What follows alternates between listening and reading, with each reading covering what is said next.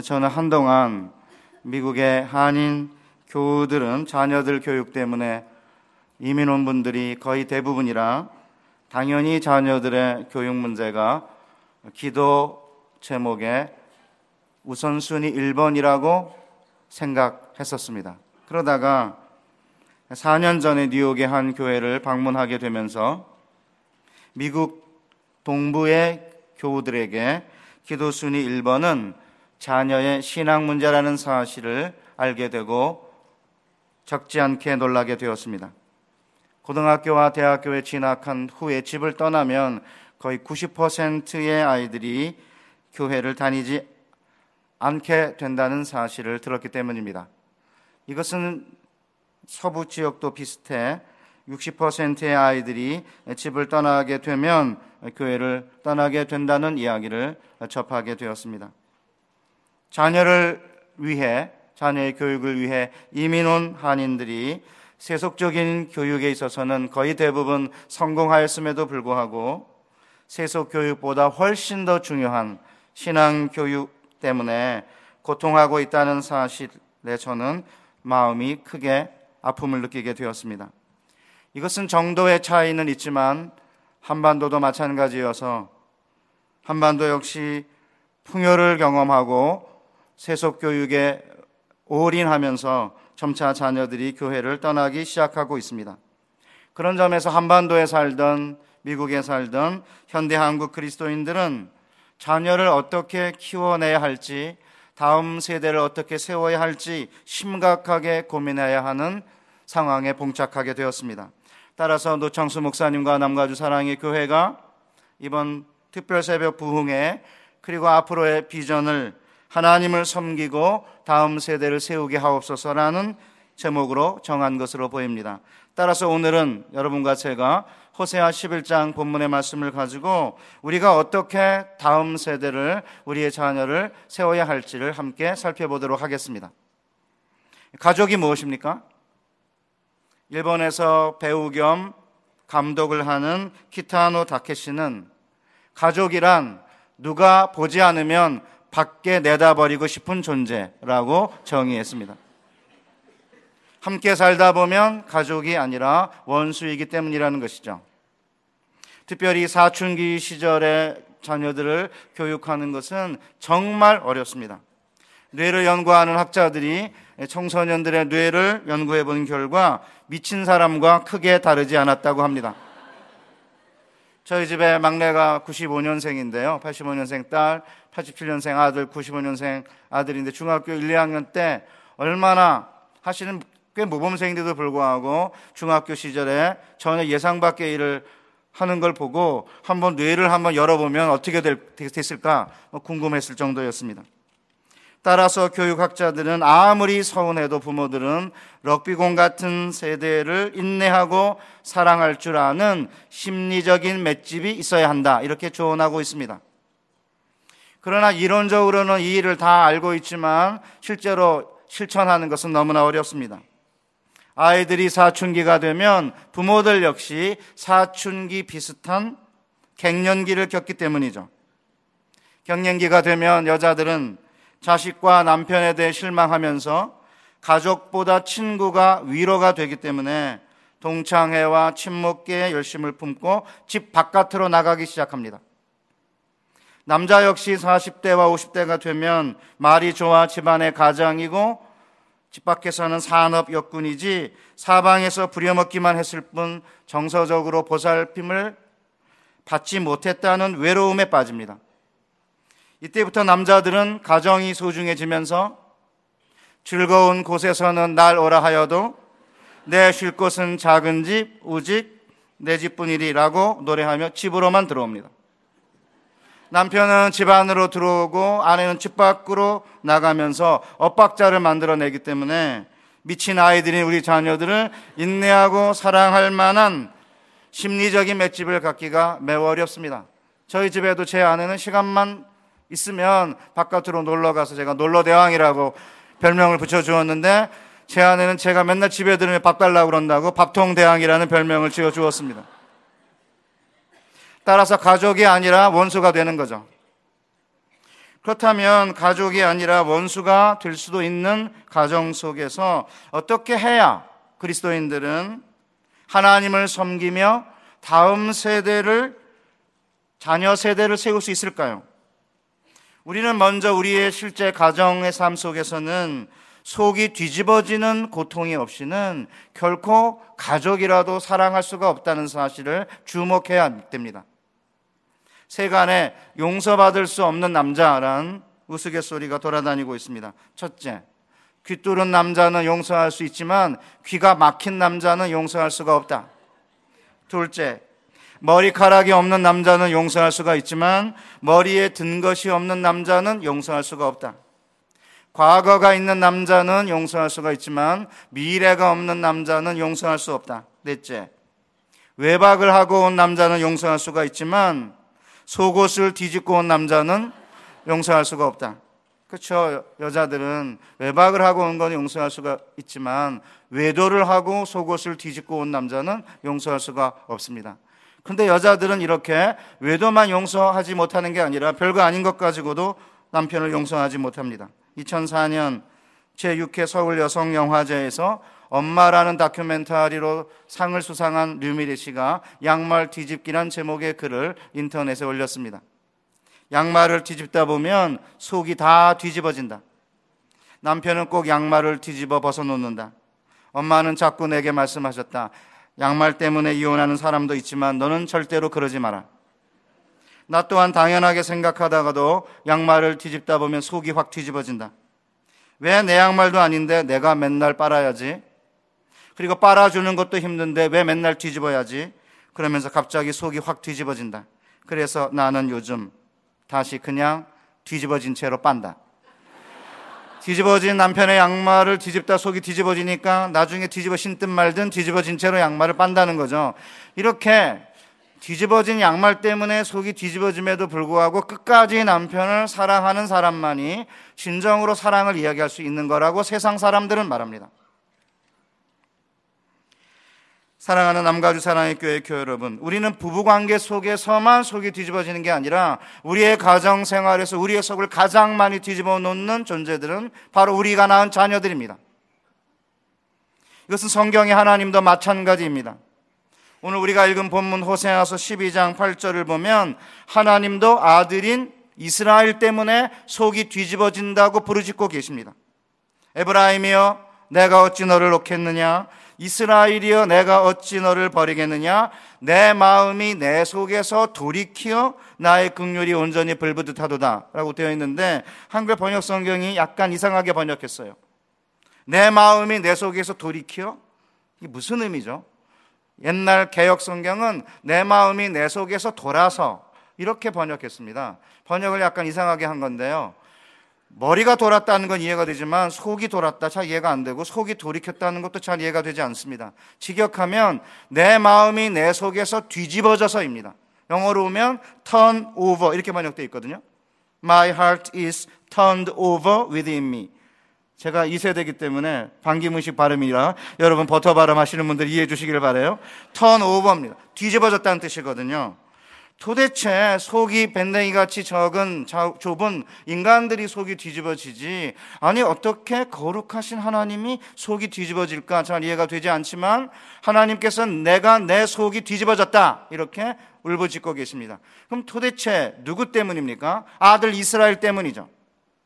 그럼 도대체 아들 이스라엘에게 무슨 일이 생겼습니까? 호세아가 활동하던 주전 8세기에 여로보암 2세 바로 직후인데 이스라엘이 경제적으로는 풍요하고 옛날 고토를 회복해서 굉장히 왕성해지고 풍요로워졌지만 영적으로는 혼수 상태에 빠져 있었습니다. 3절을 볼까요?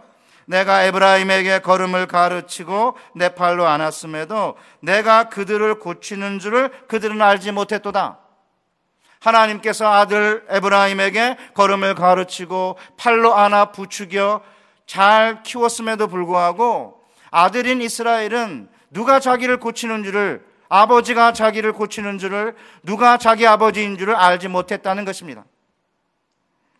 아들인 이스라엘이 아버지의 사랑을 깨닫지 못하고 있습니다. 따라서 이스라엘 백성들은 방향 감각을 상실해서 그들이 어디에서 와서 어디에 서 있다가 어디로 가는지를 알지 못했습니다. 사랑하는 남가유산하의 교회 교회 여러분, 우리는 어디에서 왔다가 어디에 서 있다가 어디로 가고 있습니까?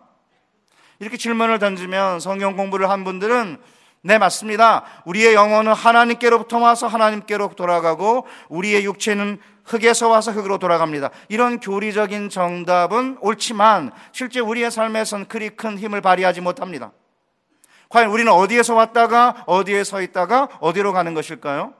우리는 하나님의 사랑에서 출발하여 하나님의 고통당하고 순환당하는 사랑의 통치를 받고 살다가 끝내는 하나님의 사랑에 감복하여 하나님의 자녀가 되어 돌아오는 그런 길을 걷고 있습니다.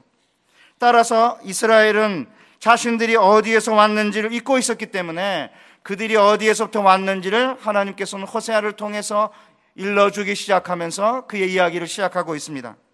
오늘 본문에 보면 이스라엘이 어렸을 때 내가 사랑하여 내 아들을 애굽에서 불러내었거늘 선지자들이 그들을 부를수록 그들은 점점 멀리하고 바알들에게 제사하며 아로색인 우상 앞에서 분양하였느니라 이스라엘이 무슨 공로가 있었기 때문에 아들로 입양한 것이 아니었습니다. 그들이 숫자가 많거나 도덕적으로 탁월하기 때문도 아니었습니다. 내가 그들을 사랑하여 그렇기 때문에 하나님의 백성은 하나님의 사랑에서 출발하여 하나님의 집에서 하나님의 사랑의 사랑으로 응답하며 하나님의 비용으로 하나님의 집에서 살 수 있게 된 것입니다. 그런데 이스라엘은 우리처럼 그저 아버지의 집에서 아버지의 사랑에 아버지의 사랑 아버지의 비용으로 살아가는 것에 만족하지 않았습니다. 그래서 우리와 동일하게 경제적인 풍요와 부를 최고의 가치로 생각하여 바알과 우상 앞에 분양을 한 것이죠. 그렇다면 도대체 이런 반역하는 아들을 어떻게 하면 좋겠습니까? 정신을 번쩍 차리도록 혼쭐을 내고 다리 몽둥이를 분질러야 하지 않습니까? 그러나 우리 하나님은 반역한 아들에 대하여 징계하지 않고 사랑으로 그들을 이끌었습니다. 제대로 걷지 못하는 아들 이스라엘에게 걸음을 가르치고 넘어질 때 팔로 안아 부축하여 주었습니다. 결국 이런 아버지의 사랑을 알지 못하는 아들의 반역에도 불구하고 상처를 받은 자존심에 금이 간 아버지는 아들에 대한 사랑을 그럼에도 불구하고 멈추지 않았습니다. 사절을 보면 내가 사람의 줄 곧 사랑의 줄로 그들을 이끌었고 그들에게 대하여 금옥에서 멍에를 벗기는 자 같이 되었으며 그들 앞에 먹을 것을 두었노라. 아버지인 하나님은 아들을 짐승처럼 다루지 않았습니다. 짐승의 줄로 다루지 않았습니다. 채찍과 고삐로 다루지 않았습니다. 사람의 줄, 곧 사랑의 줄로 이끌었다는 거죠. 목에서 멍에를 벗겨내고 먹을 음식을 가져다 주었습니다. 하나님 반역하는 아들에 대한 아들의 사랑을 얻기 위해 끊임없이 아들을 사랑하고 있습니다. 그렇다면 도대체 하나님께서는 왜 끊임없이 아들의 사랑을 얻기 위해 구애 작전을 벌이고 있는 것일까요? 사람이 진정으로 변화하려면 사랑 외에는 다른 방법이 없기 때문입니다. 저의 딸내미가 고등학교 1학년 때 안식년으로 미시간에 잠깐 있다가 1년 만에 귀국을 했습니다. 미국에서 1년 동안 잘 놀았기 때문에 2학년으로 들어가면 따라갈 수가 없어서 1학년을 다시 꿀려서 다니게 하고 그리고는 이제 3년을 공부를 했는데 성적이 안 나와서 재수를 하게 되었습니다. 재수를 하고 1년 만에 다시 이제 강북에 있는 대학에 들어갔는데 대학에 들어가자마자 아이가 확실하게 바뀌었습니다.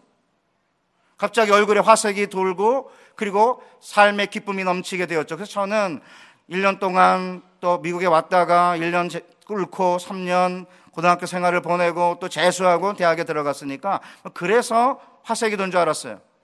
들어보니까 그게 아니었습니다. 같은 학교에 다니는 어떤 오빠가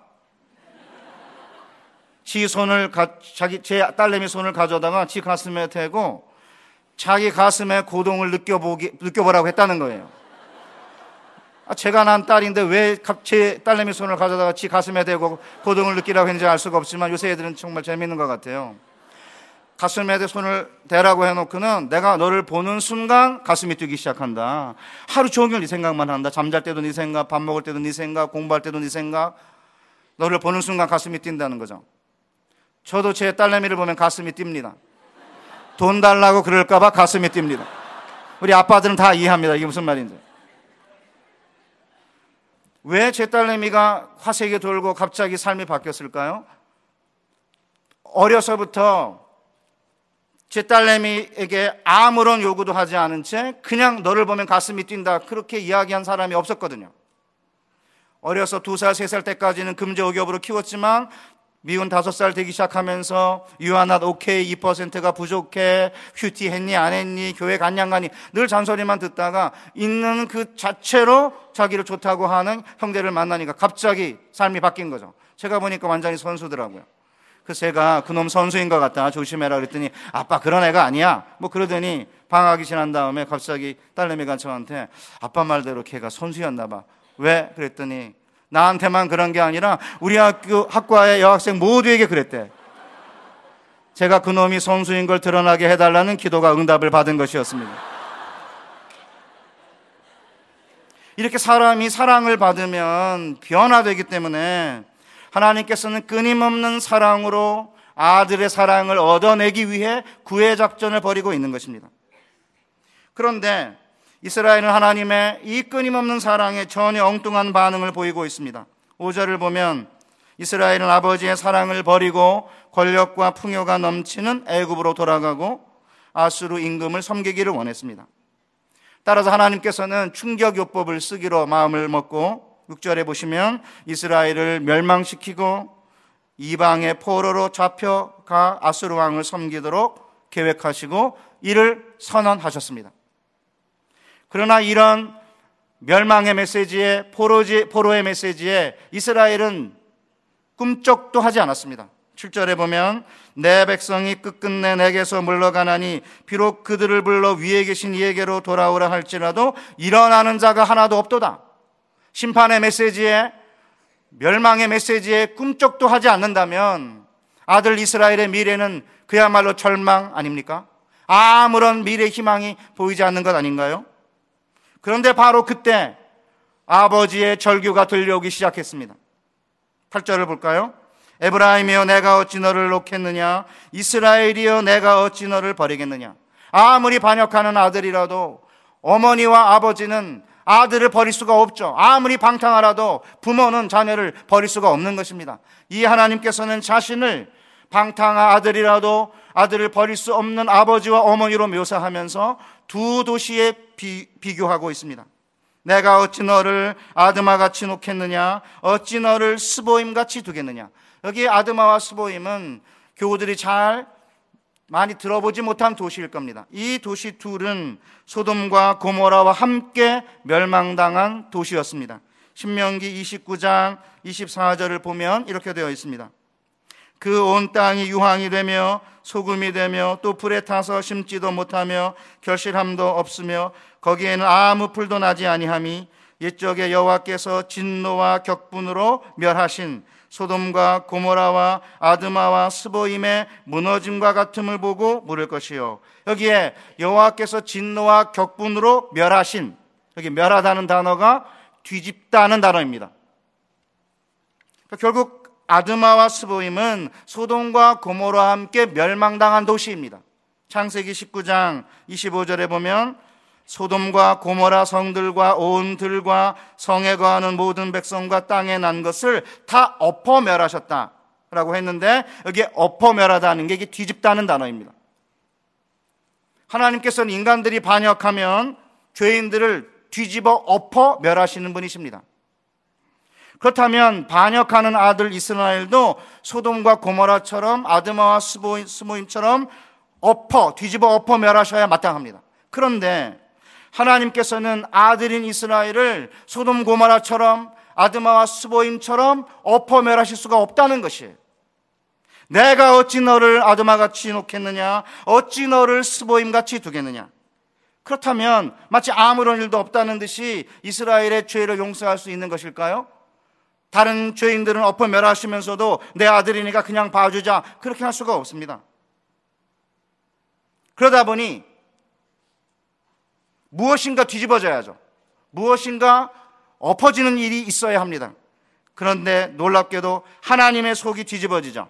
거기 보시면 내 마음이 내 속에서 돌이켜 내 마음이 내 속에서 뒤집어져서 나의 긍휼이 온전히 불부듯하도다. 여기에 돌이키다, 뒤집다는 단어가 소돔과 고모라 성, 아드마와 스보임 성을 뒤집어 멸했다는 동사랑 동일한 동사입니다. 원래 율법에 의하면 반역한 아들은 돌, 돌로 쳐 죽여야 됩니다. 돌로 쳐 죽인다면 속이 시원해지지만 아들 이스라엘을 뒤집어 엎어 멸할 수가 없게 되자 아버지인 하나님의 속이 뒤집어진 것입니다. 그렇다면 도대체 하나님께서는 왜 속이 뒤집어지는 것을 참아내시며 아들에게 관대하신 것입니까? 하나님의 사랑 때문이었습니다. 오늘 본문에 보면 나의 긍휼이 온전히 불붙듯하도다 라고 되어 있는데 여기에 불붙듯하다 이런 동사가 성경에 네 번 나오는데 한 번은 요셉이 오랜만에 어머니 라헬이 낳은 동복 동생 베냐민을 만났을 때 사용되었습니다.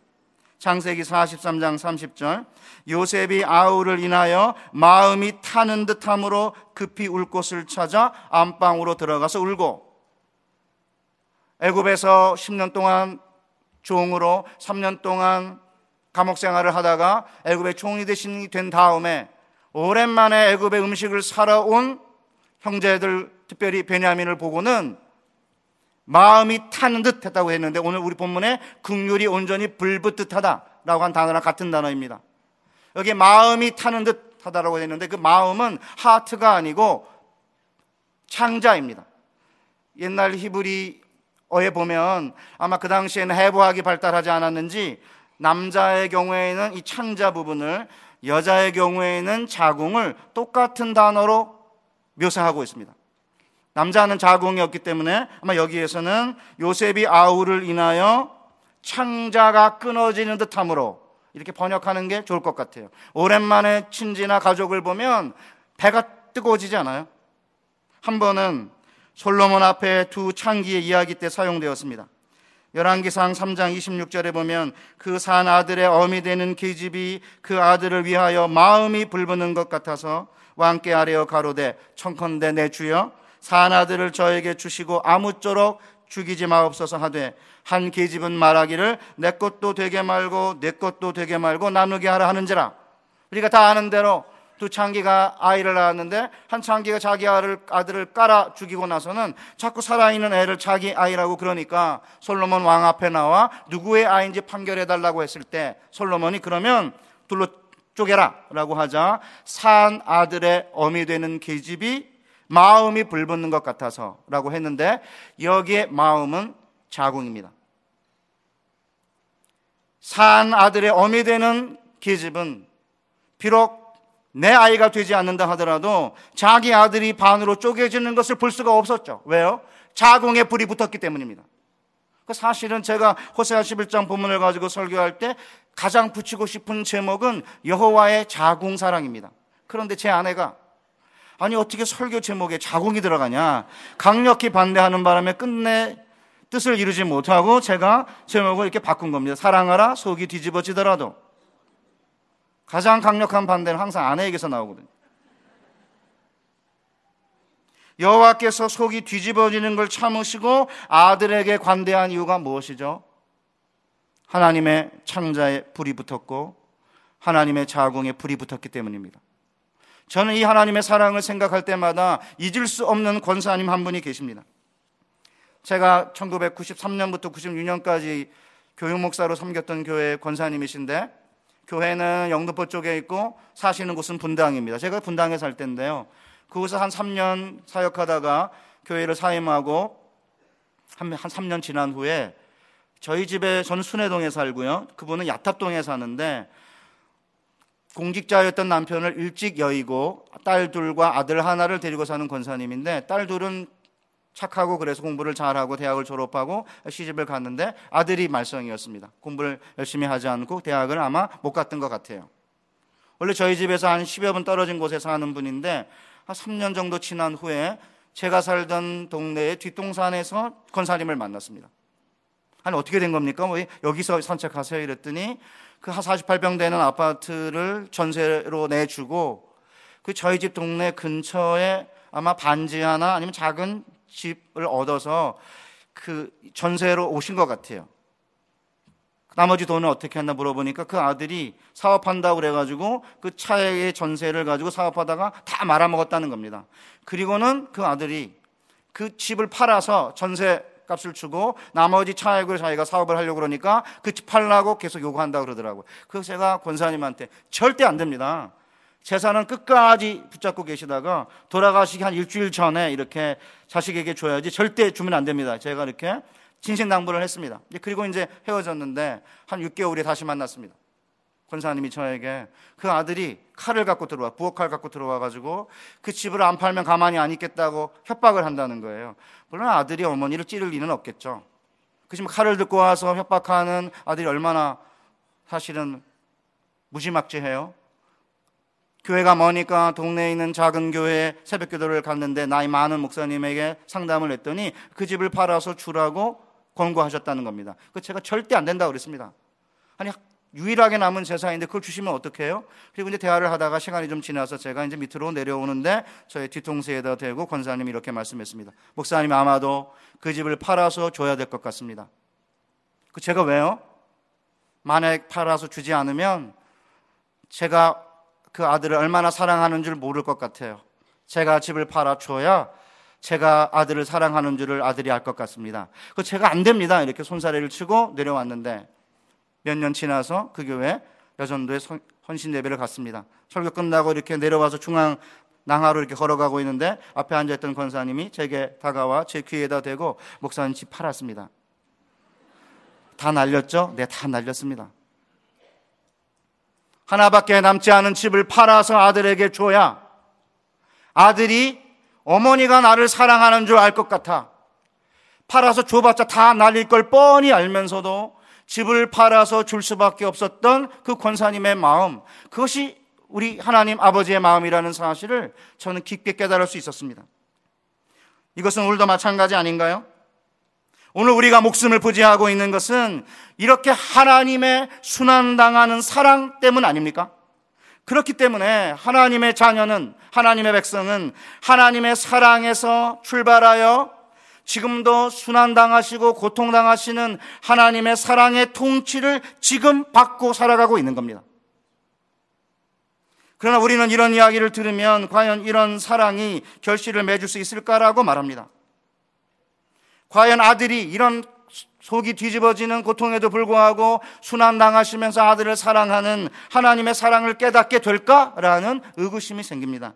그러나 사랑은 끝내는 아들을 되돌리고 만다고 하나님께서 선언하셨습니다. 11절에 저희가 사자처럼 소리를 발하시는 여호와를 주칠 것이라.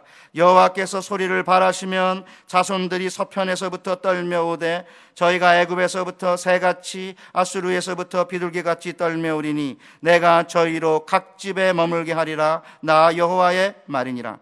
하나님의 속이 뒤집어지는 고통에도 불구하고 순환을 당하시면서 끝까지 아들을 사랑하시는 이 사랑에 감복하여 어리석은 비둘기처럼 애굽으로 가고 아수르로 갔던 비둘기 같은 아들들이 하나님께로 다시 돌아오게 된다는 것입니다.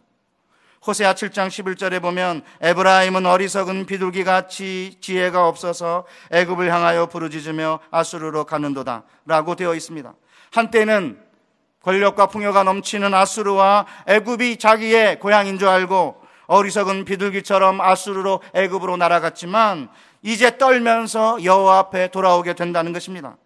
따라서 속이 뒤집어지면서까지 순환당하시며 우리를 사랑하시는 아들을 용서하시는 하나님의 사랑은 겉으로는 굉장히 연약해 보이지만 끝내는 아들로 하여금 아버지에게로 돌아오게 하는 힘을 가지고 있습니다. 따라서 하나님의 백성이란 하나님의 사랑에서 출발하여 지금도 순환당하시는 하나님의 사랑의 통치를 받다가 끝내는 하나님의 사랑을 깨닫고 하나님께 돌아오는 하나님의 자녀임을 잘 보여주고 있습니다. 사랑하는 남가주 사랑의 교회 교회 여러분, 호세아 선지자는 이스라엘이 하나님의 자녀임을 깨닫게 되고 반역을 멈추고 돌아올 수 있는 유일한 방법은 하나님의 사랑뿐임을 잘 보여주고 있습니다. 하나님께서 속이 뒤집어지는 고통을 당하시면서까지 자기 아들을 사랑하는 모습에서 끝내 반역한 아들이 돌아오게 된다는 것이죠.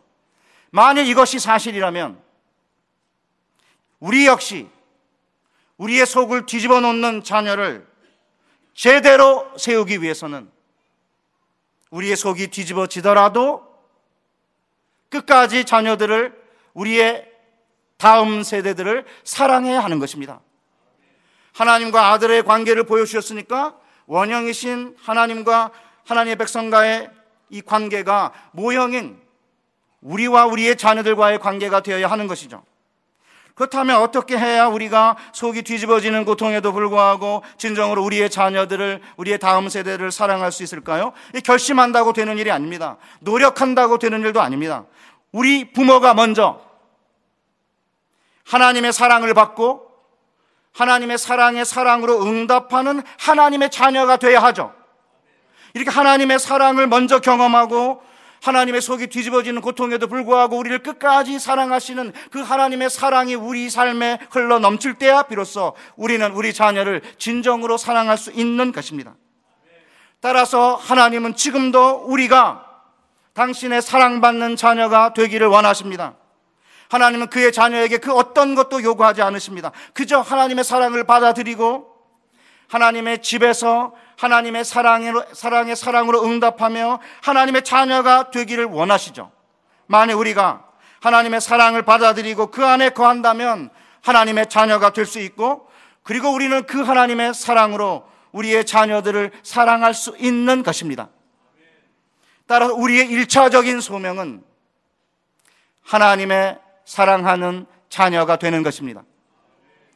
우리는 먼저 어떤 세상의 직업이나 교회의 직분으로 부르심을 받은 게 아닙니다. 다시 말해 우리는 교회에서 목사로, 장로로, 집사로, 교사로, 성가, 대원으로, 순장으로 먼저 부르심을 받은 게 아닙니다. 또한 우리는 먼저 어떤 직업으로 부르심을 받은 게 아닙니다. 우리는 국회의원으로, 의사로, 변호사로, 기업인으로, 교사로, 미술가로, 공직자로, 음악가로 먼저 부름받은 게 아닙니다. 우리가 무슨 교회에서 직책을 가졌든 세상에서 어떤 직업을 가졌든 이보다 먼저 하나님의 자녀로 부름을 받은 거죠. 하나님의 자녀로 부름받은 게 1차적인 소명이고 교회의 직분이나 세상의 직업은 2차적인 소명인 것입니다. 저는 어떤 직책이나 직업으로 부름을 받은 것이 1차적 소명이 아니라 하나님의 사랑의 사랑으로 응답하는 하나님의 자녀로 부름받은 것이 1차적 소명이라는 사실을 깊게 깨달은 것은 불과 8년 전의 일입니다. 이런 사실을 깨닫게 해준 것은 저희 집의 아이들, 특별히 저희 딸내미 때문이었습니다. 딸이 재수 끝에 대학을 들어간 게 2006년 3월이었는데 강북에 있는 학교를 다니면서 분당에 사는 저희 집에 돌아오는 귀가 시간 때문에 딸내미랑 실갱이를 벌이기 시작했습니다. 학교에서 이제 버스를 학교에서 지하철을 타고 또 내려서 마을버스를 타고 이제 저희 집에 오기까지는 1시간 반에서 2시간 걸리는 긴 통학거리였는데 제가 통금 시간을 저녁 10시로 잡았습니다. 제 딸내미가 이게 무슨 구석기 시대도 아니고 11시도 아니고 12시도 아니고 어떻게 10시냐 이렇게 저에게 11시나 12시로 통금 시간을 늘려달라고 했지만 저는 10시로 고집을 했습니다. 10시로 해놔야 조금 늦으면 11시고 많이 늦으면 12시니까 그래서 10시라고 이제 고집을 했는데 딸내미는 아예 학기 초부터 10시에 들어오는 법이 없었습니다. 첨예하게 딸내미랑 대립하기 시작했죠. 제가 10시에 들어와야 된다고 고집하면 딸내미가 6시에 수업이 끝나면 저녁을 먹고 8시 반쯤 되면 어둠이 짙게 내리면서 마음의 문이 열리고 대화가 가능한데 어떻게 8시 반부터 일어날 수 있냐는 거예요. 전 이해가 안 되죠. 아니, 우리 애들은 어둠의 자식들인가? 왜 어둠이 깔려야 마음의 문이 열리나? 나 이해가 안 됐죠. 그래서 제가 아침 8시부터 저녁 8시까지 다 네 시간인데 왜 꼭 어둠이 깔려야 마음의 문이 열리냐? 이렇게 우겼지만 딸내미는 제 10시 통금 시간을 지키지 않았습니다. 그러다 보니까 이제 9시 반, 저녁 10시쯤 되면 저희 집 안에 묘한 긴장감이 조성되기 시작했습니다.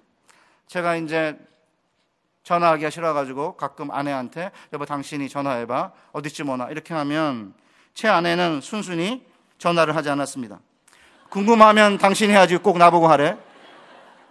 대강주의자인 제 아내는 10시 통금은 너무 심하다는 거예요. 제 아내는 대강대강하는 대강주의자거든요. 저는 약간 이제 원칙주의자고. 그러니까 마지못해 이제 제가 전화를 하면 딸내미가 아빠 지하철을 탔는데 잘못 타서 거꾸로 갔다가 돌아오는 중이야. 이게 진짜 잘못 타서 거꾸로 돌아오는 중이가 알 수가 있어야죠. 한 10시 한 40분 전화하면 막 내렸는데 지하철 마을버스 떠났어. 한 15분 기다려야 돼. 어떤 때는 오다가 중학교 담임 선생님을 만났다는 둥, 친구가 엄마한테 아담 맞아가지고 위로하느라고 늦었다는 둥, 온갖 핑계를 대는 것이었습니다. 나중에 보니까 통금 시간을 한 20번, 30번 어기면 어떤 아버지도 안 넘어가는, 넘어가, 넘어가는 아빠가 없다라는 노하우를 이미 선배들에게 전수받은 뒤였어요. 그래서 제가 도저히 안 돼서 아내한테 잔소리를 했죠. 어떻게 딸의 안분을 아빠가 걱정해야 되냐, 엄마가 더 걱정해야 되는 게 아니냐. 그러면 제 아내는 당신이 문제다. 당신이 11시나 12시 좀 늦춰주면 이렇게 신경이 안 해도 되는데 당신이 문제니까 당신이 좀 뒤로 통금을 시간을 뒤로 미루라는 거예요. 아내랑 다투고 나니까 문제가 커졌습니다. 딸내미랑 다투고 나서는 문제가 별로 커지지 않았는데 아내랑 다투고 나니까 우선 반찬이 안 나오고 분위기 상막하고 집안 썰렁해지고 기도도 안 되고 뭐 아내랑 싸우고 나서 무슨 기도가 되고 설교 준비가 되겠습니까? 그래서 이제 끝내는 제가 치고 아내가 그냥 하숙집으로 내보내자. 또 딸내미도 원하니까 그래서 친구랑 함께 하숙 친다 그래가지고 하숙집을 얻어 내보내는 날 제가 딸내미를 붙잡고 이렇게 말했습니다. 야 하숙집에서도 10시에는 방에 들어와야 된다. 아빠는 내가 어떤 놈이 너를 좋아해서 결혼식장에서 그 녀석에게 너를 데려다 주는 날까지 순결한 처녀로 너를 보호해야 해. 만일 내게 무슨 일이 생기면 아빠는 눈 못 감아. 몇 시 되면 꼭 아빠한테 전화해야 된다. 알았지? 라고 했는데 딸내미는 아빠가 지금까지 충분히 보호했어. 이 말 한마디를 남기고 뒤도 돌아보지 않고 떠났습니다. 10시에 전화하겠습니까? 10시에 전화 안 하죠? 그럼 제가 전화하면은 뭐 이상한 소리가 막 들리는 거예요. 왜 아직도 바깥이냐 이러면 아 집에 들어갔는데 잠깐 편의점에 나온 거야. 진짜 들어간 건지 안 들어간 건지 알 수가 없었어요. 그래서 제가 이제 도저히 안 되겠다 이렇게 마음을 먹고 토요일만 집에 이제 토요일 날 저녁 늦게 오는데 제가 문자로 협박하기로 했습니다. 너 전화도 안 하면 말도 안 들으면 등록금이고 용돈이고 국물도 없을 줄 알아? 다 이렇게 협박 문자를 보냈습니다. 근데 보통 문자를 보내면 단문자가 오거든요. 근데 그 주간에는 아무런 문자가 단문자가 없었습니다. 토요일 날 오후에 저녁에 집에 오더니 마루 문을 열자마자 저를 보자 인사를 하는 둥 마는 둥 하던 이러는 것이었습니다. 아빠, 애들이 아빠 문자 보고 귀엽대. 제가 협박 문자를 날린 거 아니에요. 국물도 없다, 너 용돈이고 등록금이 그러는데 아빠 문자 보고 귀엽대. 완전히 제 무장 해제됐어요. 딸내미에게 협박이 안 통하는 거죠. 이렇게 저희 집 애들은 저의 속이 뒤집어지는 고통에도 불구하고 순환당하는 저의 사랑의 통치를 받고 있는 거예요. 나중에 딸내미가 한 달 동안 집에 들어왔다 다시 나갔는데 저에게 이렇게 말했습니다. 하숙집에 12시 넘어 들어간 적도 있었지만 큰 잘못은 한 적이 없다. 공부도 나름 열심히 했다고 하더라고요. 제가 그때 딸내미에게 얻은 교훈입니다. 딸내미가, 딸내미가 열심히 공부하여 자신이 원하는 전문직을 얻고 자기를 개발하는 것도 중요하지만 제게 더욱 의미가 있는 것은 아빠의 사랑에 사랑으로 응답하는 딸이 되는 것. 전 이게 훨씬 더 의미가 있다는 사실을 그때 깨닫게 되었습니다. 저에게 무엇이 가장 가르치기가 어렵냐 이렇게 물으신다면 저는 하나님의 자녀가 되는 게 무엇을 의미하는지를 가르치는 게 가장 어렵다고 말씀드릴 수 있습니다. 여기 계신 모든 교우들과 우리 청년들은 누군가의 아들이요 딸이고 누군가의 아버지요 누군가의 어머니 아닙니까? 그 누구도 오늘 아직 청년들 아니지만 누군가의 아들이고 딸인 것만은 분명한데 누군가의 아버지 어머니인 건 분명한데 아버지가 되고 어머니가 되고 아들이 되고 딸이 되는 게 무엇인지를 이해하는 것은 정말 너무나 오랜 시간이 걸립니다. 아버지 제 사랑에 사랑으로 응답하는 딸이 되는 것이 어떻게 보면 그 자신이 전문인이 되고 자기를 개발하는 것도 중요하지만 제게는 그보다 훨씬 중요하다는 사실을 제가 비로소 8년 전에 깨달은 것입니다. 저의 딸에 대한 사랑은 딸에게는 아마 집착처럼 느꼈던 것 같아요. 딸내미는 저의 이런 집착을 별로 좋아하지 않았고 나는 아빠 같은 사람이랑 결혼 안 해. 라는 말을 너무나 쉽게 그리고 종종 날렸습니다.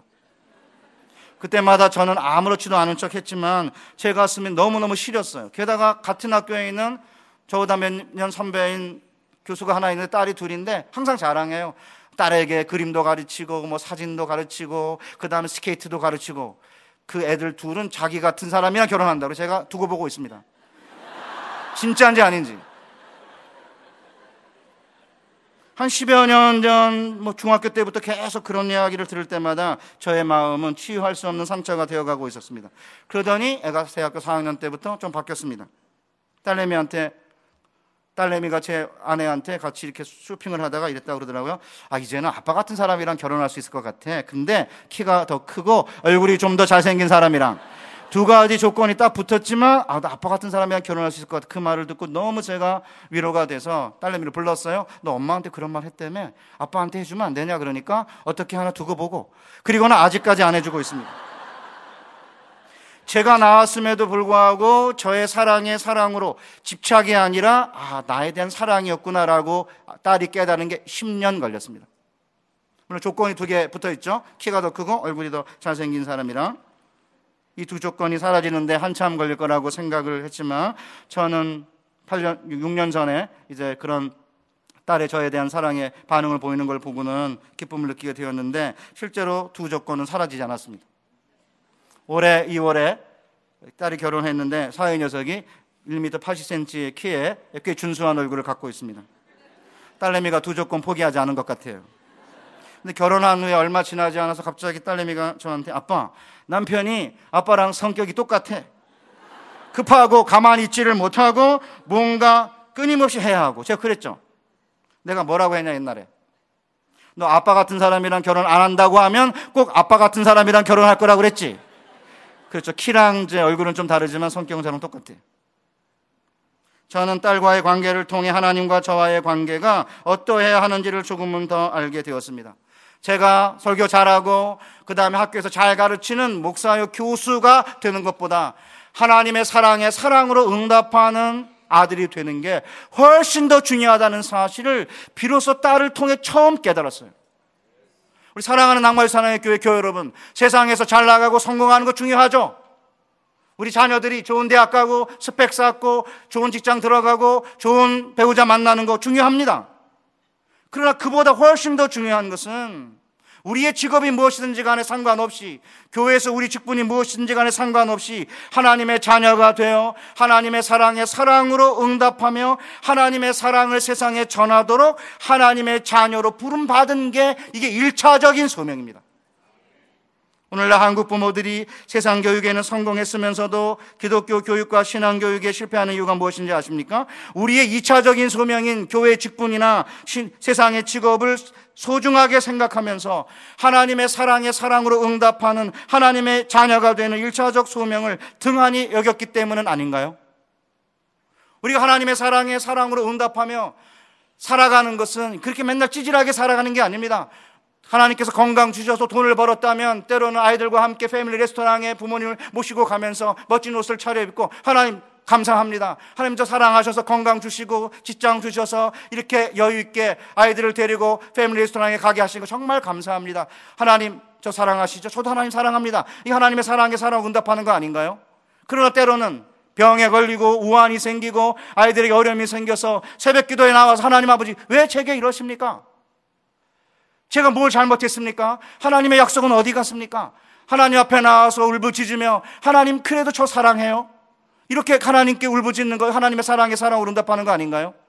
열심히 피, 벌어 피땀 같은 재물을 하나님께 드리면서 건축 헌금으로 비전 헌금으로 11조로 드리면서 이거 가지고 애들 더 멋있는 옷도 사주고 또 학원도 보내고 과외도 시키면 훨씬 낫지만 내가 하나님께 하나님의 사랑의 사랑으로 응답하는 마음으로 이 재물을 하나님께 드립니다.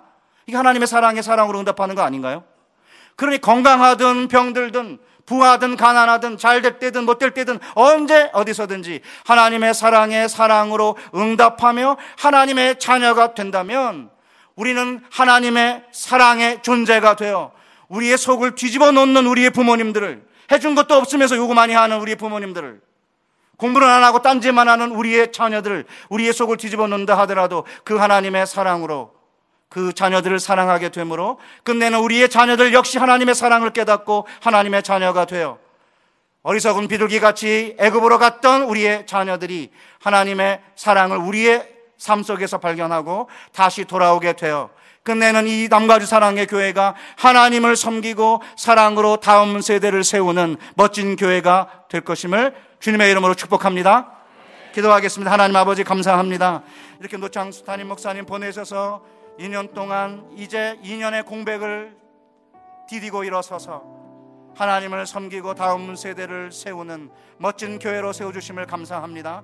이 교회가 더욱 하나님의 사랑의 사랑으로 응답하는 하나님의 자녀들이 되는 교회가 되게 하여 주옵소서. 그리하여 속이 뒤집어짐에도 불구하고 우리의 부모를 사랑하고 우리의 자녀들을 사랑함으로 우리의 다음 세대가 하나님을 섬기고 또 다음 세대를 일으키는 복된 자녀들이 되게 하여 주옵소서. 예수님의 거룩하신 이름으로 기도하옵나이다. 아멘.